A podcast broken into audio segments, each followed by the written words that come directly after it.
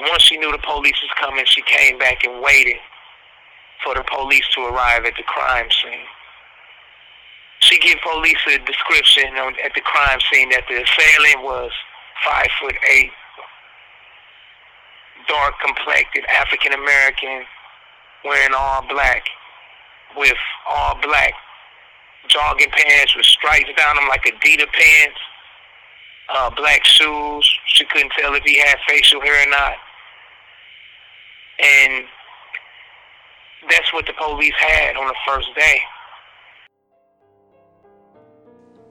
Welcome to Kiteline, a weekly radio program from WFHB that focuses on issues in the prison system and beyond. Behind the prison walls, a message is called a kite. Whispered words, a note passed hand to hand, a request submitted to the guards for medical care. Illicit or not, sending a kite means trusting that other people will bear it farther along until it reaches its destination. Here on Kiteline, we hope to share these words across the prison walls. Before starting with this week's theme, we wanted to share some prison related news and announcements.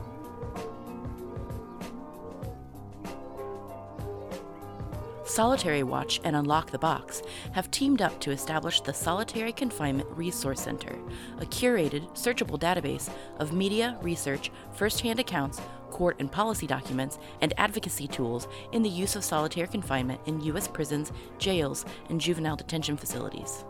About 80,000 people are held in isolation in the U.S. on any given day. Solitary confinement units and supermax prisons have been hidden from the public, policymakers, and the media. Although the system resists transparency, information on solitary is increasing but has remained scattered and difficult to access. The Solitary Confinement Resource Center database is a central, comprehensive collection of resources for use by advocates, journalists, scholars, educators, attorneys, healthcare providers, corrections officials, survivors of solitary and their loved ones, and others concerned who want to expose one of the most hidden aspects of the criminal justice system.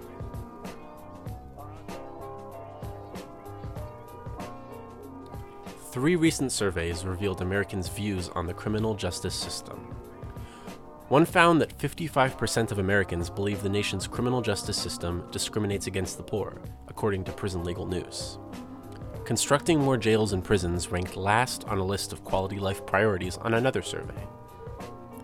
A third survey found that 71% of those queried supported a reduction in the prison population. 91% thought the criminal justice system needs reform, and more than two thirds reported they would be more likely to vote for political candidates advocating reducing the prison population and spending the savings on drug treatment and mental health programs. 72% said they'd choose a candidate who is opposed to mandatory minimum sentences. A majority of respondents thought the criminal justice system was racially biased. Two thirds thought it treated African Americans unfairly. 84% said mentally ill people should not be incarcerated.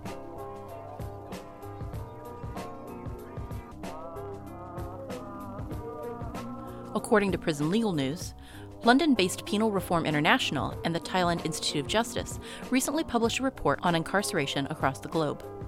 The report notes that in 2016, over 10 million prisoners were incarcerated around the world, either in pretrial detention or after having been convicted and sentenced the report demonstrates that over incarceration isn't unique to the U.S. The report found that the increase in the world prison population has surpassed the rate of general population growth since the year 2000. The result has been more overcrowded prisons. Data suggests that the number of prisoners surpasses official prison capacity in at least 120 countries. Further, the report says, data indicates that the prison sentences in general are becoming longer, particularly for what are considered serious crimes. According to the report, other countries have many of the same problems that the US has, including abusive police, excessive pretrial detention, over sentencing, excessive use of life imprisonment, arbitrary use of capital punishment, and too much emphasis on nonviolent drug crimes.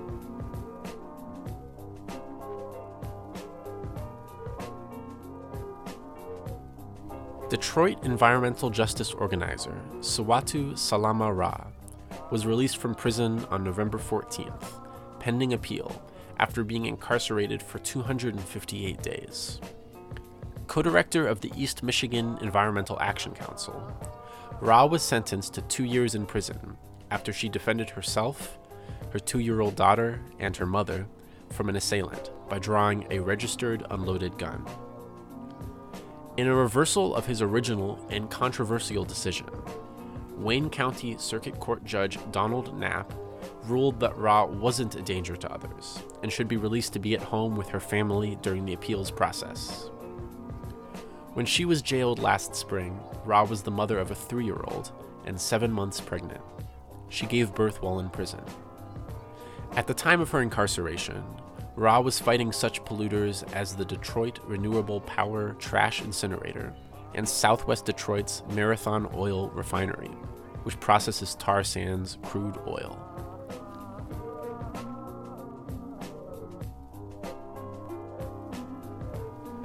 This week, we hear from Leon Benson, who calls us from inside the Indiana prison system. You might remember some of Leon's story from a KiteLine episode last year called You Can't Force the State to Abide by the Law, in which his sister Valerie introduced Leon's story. Leon's been incarcerated for decades and is still navigating the prison system in an attempt to win his freedom. Now, he tells us about himself and walks us through the details of his case. Here he is.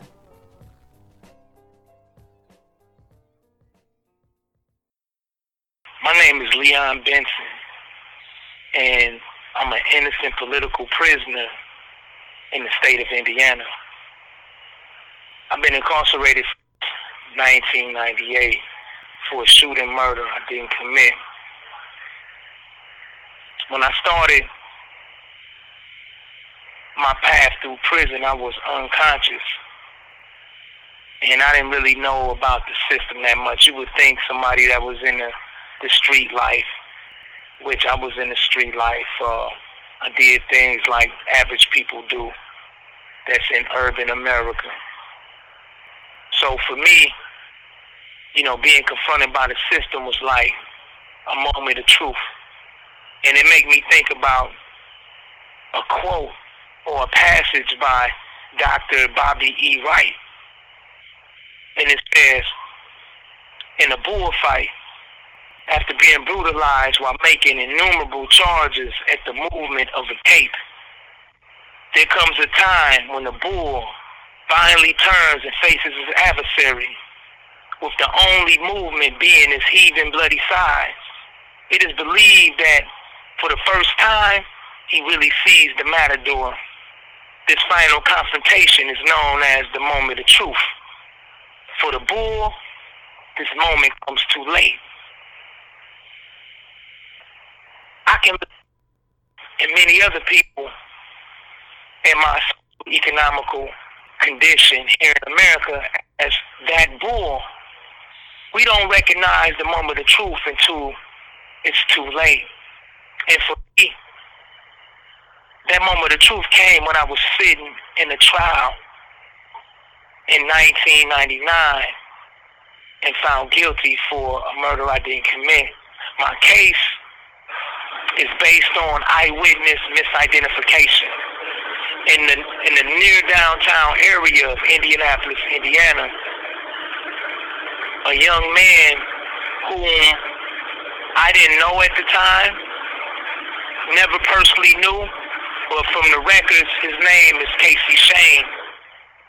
It was the night of August 8th, 1998, while he was sitting in his black Ram pickup truck on Pennsylvania Avenue. Somebody shot him down in his truck and left him there to die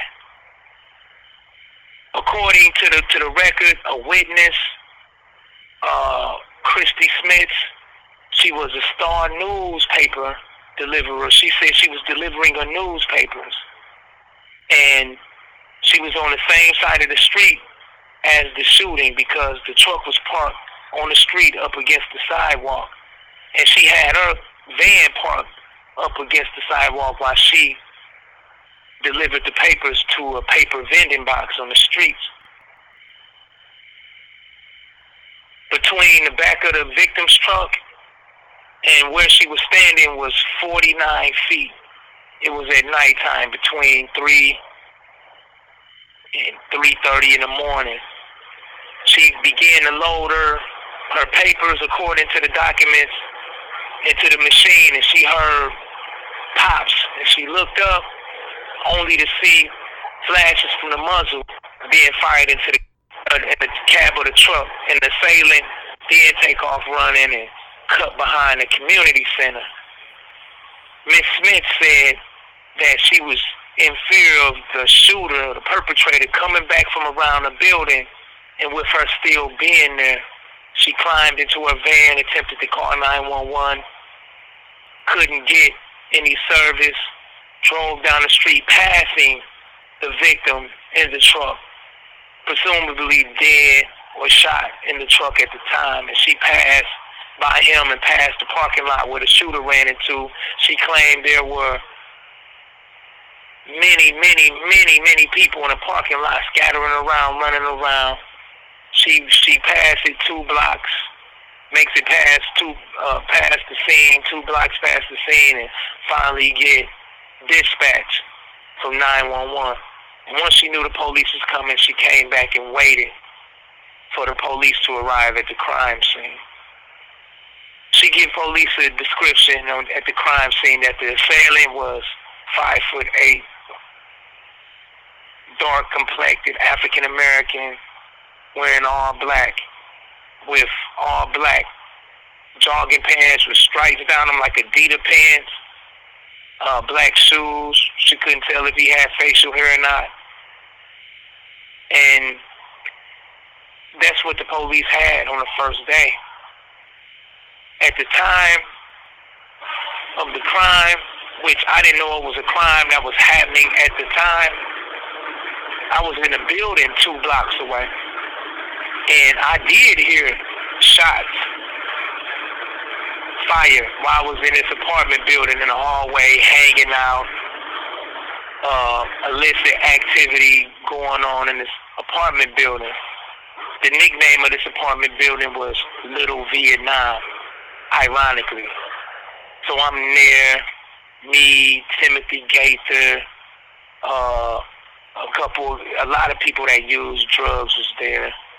Joe, people in the building used drugs. Everybody was there.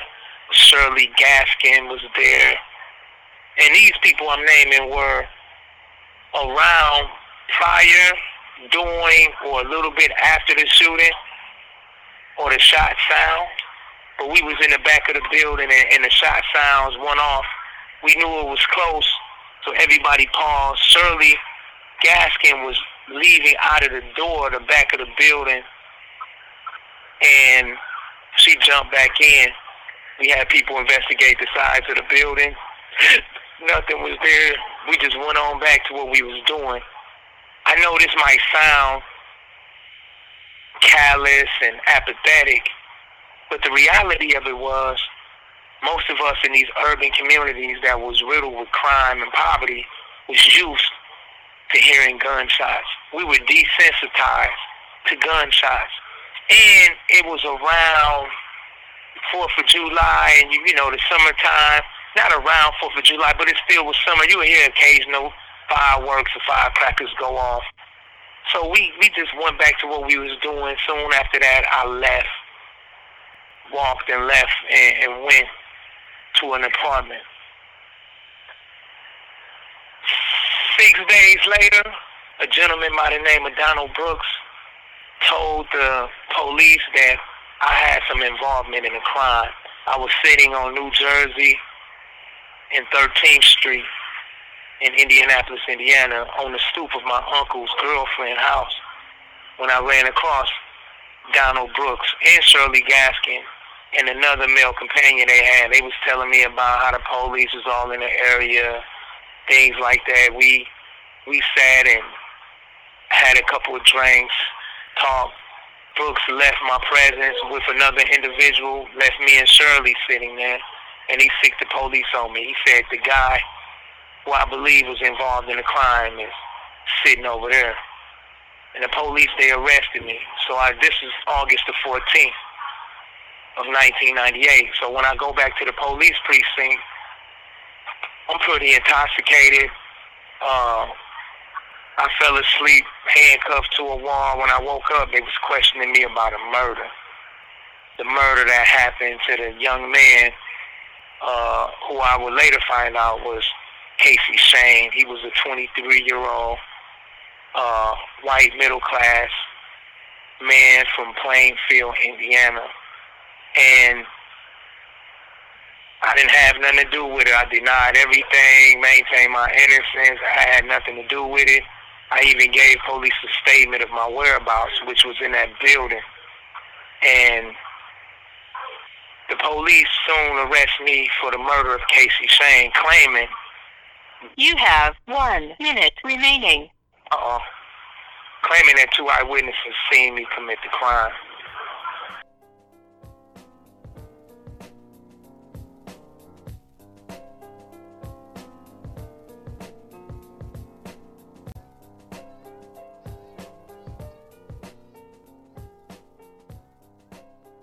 What I want to do is is I want to let all the listeners know out there that I have been stonewall in Indiana courts. One reason why the ruling first let me let me let me let me give you some some some some history on the ruling. The ruling is bogus. The Corey fault. They say it wasn't ineffective assistance to counsel. The big thing about the ineffective assistance of trial counsel is I could not bring Timothy Miller into PCR court because he was living in San Diego, California, and according to uh, uh, PCR proceedings, which is a civil proceeding, not a criminal one, the civil proceeding didn't have a compulsory process to bring him in. And we did due diligence and we showed the court an affidavit, uh, investigators, certified mail, and Miller refused to cooperate. Now, in the absence of Miller in the court, the court will usually take on the presumption that the counsel will fight every allegation made against him with a strategy. So the court took on that posture in the absence of trial counsel Timothy Miller. Now, we requested the court take away the presumption. The presumption is that the court will assume or presume that counselor would have fought the allegations with strategy. Well, we asked to take that off the table because he refused to cooperate, which under civil proceedings would mean he defaulted, meaning I automatically supposed to win because he refused to cooperate. But the court didn't do that. They didn't rule on him. They tried to sweep it under the rug. It's still there for federal courts. So now let me get to this fact, the other the other aspects of the case, since that is understood.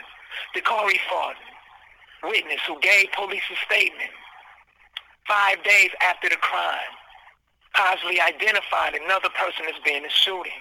One of the things in Corey's statement with what he said was, I seen the shooter earlier. I know who he is. And in the camera bag, he had a gun. The court said, what type of gun? He said, a 380 automatic. They said, how do you know it's a 380 automatic? Corey said, because I own the same brand before. It's a Davis's, a Davis Industries. And I was like, damn, you know. So he tells this story. He said he's seen it later on that night, about an hour or two later. The same individual that he seen with the gun was doing the shooting into the truck. He was at a distance a little, a lot closer. He was about 50, he was about 25 yards away from the shooting in this position. So he was a lot closer than the state's witness who was 49 feet away. So Dakari, he said, that's who I seen. I, I knew who he was. He had the same clothing on. Now, mind you, Dakari testimony corroborates with Smith testimony, the so-called state's eyewitness who said she seen a dark-skinned individual from 49 yards away at night wearing all black with white stripes fire into a cab of a truck, which unfortunately killed the brother Casey Shane. Uh, so his description of the clothing of what the perpetrator had on matched her description. The only difference is he knew this person personally. And then the only difference was his description of the gun corroborated with actual bullet casings found on the scene. 380 automatic bullet casings. So when we see the we see the judge, she was erroneous in her ruling to try to say Dakari, he's not credible. That's not on her to decide. That's for a jury to decide. Two, how was she base this argument as trial strategy because he was unreliable because he was in the streets, he was a drug dealer. Make make no mistakes, everybody in this case except for the state's witness were people from the streets who had backgrounds. But they didn't mind using them, you know, to, to try to back their case. Not at all. But all of a sudden, because he had a past, he's unreliable. So so so here's the fallacy or the illogical foundation of that argument that you read. She said it was trial it was trial strategy that the counsel used not to call him for those reasons. But how would the trial lawyer know all that if he never interviewed Dakari Farley? when Dakari was in the custody of the state the whole time. How could it be strategy when he never interviewed this witness to know exactly what he was going to say? How? So that's that's a that's an argument blew out the water. Uh, another thing that I, I, want you guys to consider how I was stonewalled so bad. Another issue was a state's witness, a a a, a liar, uh, a fraud. Uh, Donald Brooks. Donald Brooks gave a, a statement after I was arrested, an out of court statement, and he make all these claims. He claimed that he was in the window of an apartment and he claimed that he seen me and all these other people on the scene. I was not there. I got two witnesses that have testified that they I was with them in the building. Shirley Gaskin, Timothy Gaither. I have I have another witness who, who testified that I had on clothing contrary to the description of Dakari and the state's witness Smith. But this guy, he claimed I was on the scene uh, before he went into the building and then he heard shots. He looked out the building and he claimed that he seen me and all these other people on the scene and me leaving going towards the building that I was in, which was like a block away. So he make these absurd claims. So he never said he seen anybody do anything. He trying to make it like as if I was there and I wasn't. So when he come to testify, he's like, nah, I don't know, man. I yeah, I don't remember none of that, man. That's what I'm saying today, man. I'm not saying he did it. So he's on the stand saying this. The states treat him as a hostile witness. Oh, you afraid to testify because you are going to get stitches. Snitches get stitches. Um, in the direct appeal, the Supreme Court found that it was erroneous for the state to question their own witness like that, but they called it a harmless error in light of Christy Smith's testimony as a eyewitness.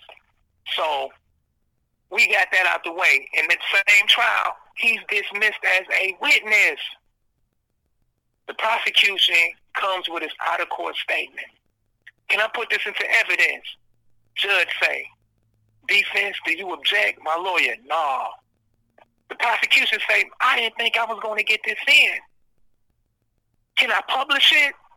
Hey, if the defense uh, counsel don't mind, I don't mind, Your Honor. Matter of fact, when he read it, I'm gonna go take a nap. This is a paid lawyer, though. I'm gonna go take a nap.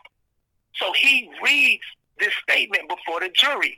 Now, mind you, why I gave you the scenario that he was treated as a hostile witness, then dismissed. So what's in the air is, man, you don't want to tell the truth, Donald. So we gonna tell the truth to the people now. So you was lying. So this is the truth and it was BS. Hearsay, BS, uncharged crimes, lies, irrelevant content. So that's that's an admissible statement. So the judge who ruled on the PCR She said, well, it was trial counsel strategy not to object to that statement because in the first trial, the court allowed it, and then she cited my case law in the Indiana Supreme Court that was ruled, and that that she said that particular issue came up about the statement before. So trial counsel wasn't ineffective because it was his strategy not to do it. Now look at this. And these are just two issues. And I'll give you one more before I move on. But in the first trial, it was a conference held that the state could not read that statement in its entirety, that the state could not put that statement into evidence. However, the state could redact the statement and use parts to refresh the witness's memory. And that's what they tried to do. My lawyer objected that time. No, you know, yay. You know, no, you want to do it like this. And the court admonished the state how to do it. So the state never was admitted into evidence. So the PCR judge misquoted the record. Then, in my uh, first appeal that she was quoting from, it wasn't about the statement. It was about the prosecution questioning his own witness. She misstated the facts again. Bogus ruling. The next thing, and there's other ineffective issues in there, but these th- three main things is just so glaring to me. The the newly discovered evidence, which was presented by Geoffrey Loftus, which was an empirical, which is an empirical psychologist at Washington University. He had came up with a new scientific vision and distance analysis in 2004. That occurred five years after my conviction. So it was newly discovered evidence. So his evidence that he brought, his science that he brought, he said a person with 50-50 vision cannot recognize a face at 50 yards away in broad daylight. And up under poor lighting conditions, the loss of visual information triples. So at night, somebody viewing a face from 50 yards away, it'd be the equivalent in the daytime of viewing them at 150 yards away. In both instances, it's impossible, humanly impossible, impossible, scientifically impossible that a person can recognize a face. The witness in my case, the only eyewitness in my case, Christy Smith, didn't have 20/20 vision. And to add irony to insult, when the first time I seen this lady, this woman, she had Coke bottle thick glasses. I was like, wow, you know, she didn't have 20/20 vision. We'll hear more from Leon in next week's episode. This has been Kiteline. Anyone can reach us via our P.O. Box, Kiteline Radio, P.O. Box 2422, Bloomington, Indiana 47402. We also encourage your feedback. You can email us at kiteline at wfhb.org. Are you or someone you care about affected by the prison system? You can call us to tell your story or to record a message to a loved one behind bars at 812 269 2512. You can support our efforts and the prisoners we connect with through our Patreon, patreon.com forward slash kiteline radio. You can follow us on all social media platforms by searching for Kiteline Radio or find us on iTunes. Kiteline is intended as a means of communication between people across prison walls. WFHB, its contributors, or any affiliates airing this program are not responsible for the opinions shared on the show. Please join us every Friday at 5:30 p.m. for more stories, news, and insights about the impact of prison on our community. Thank you for listening.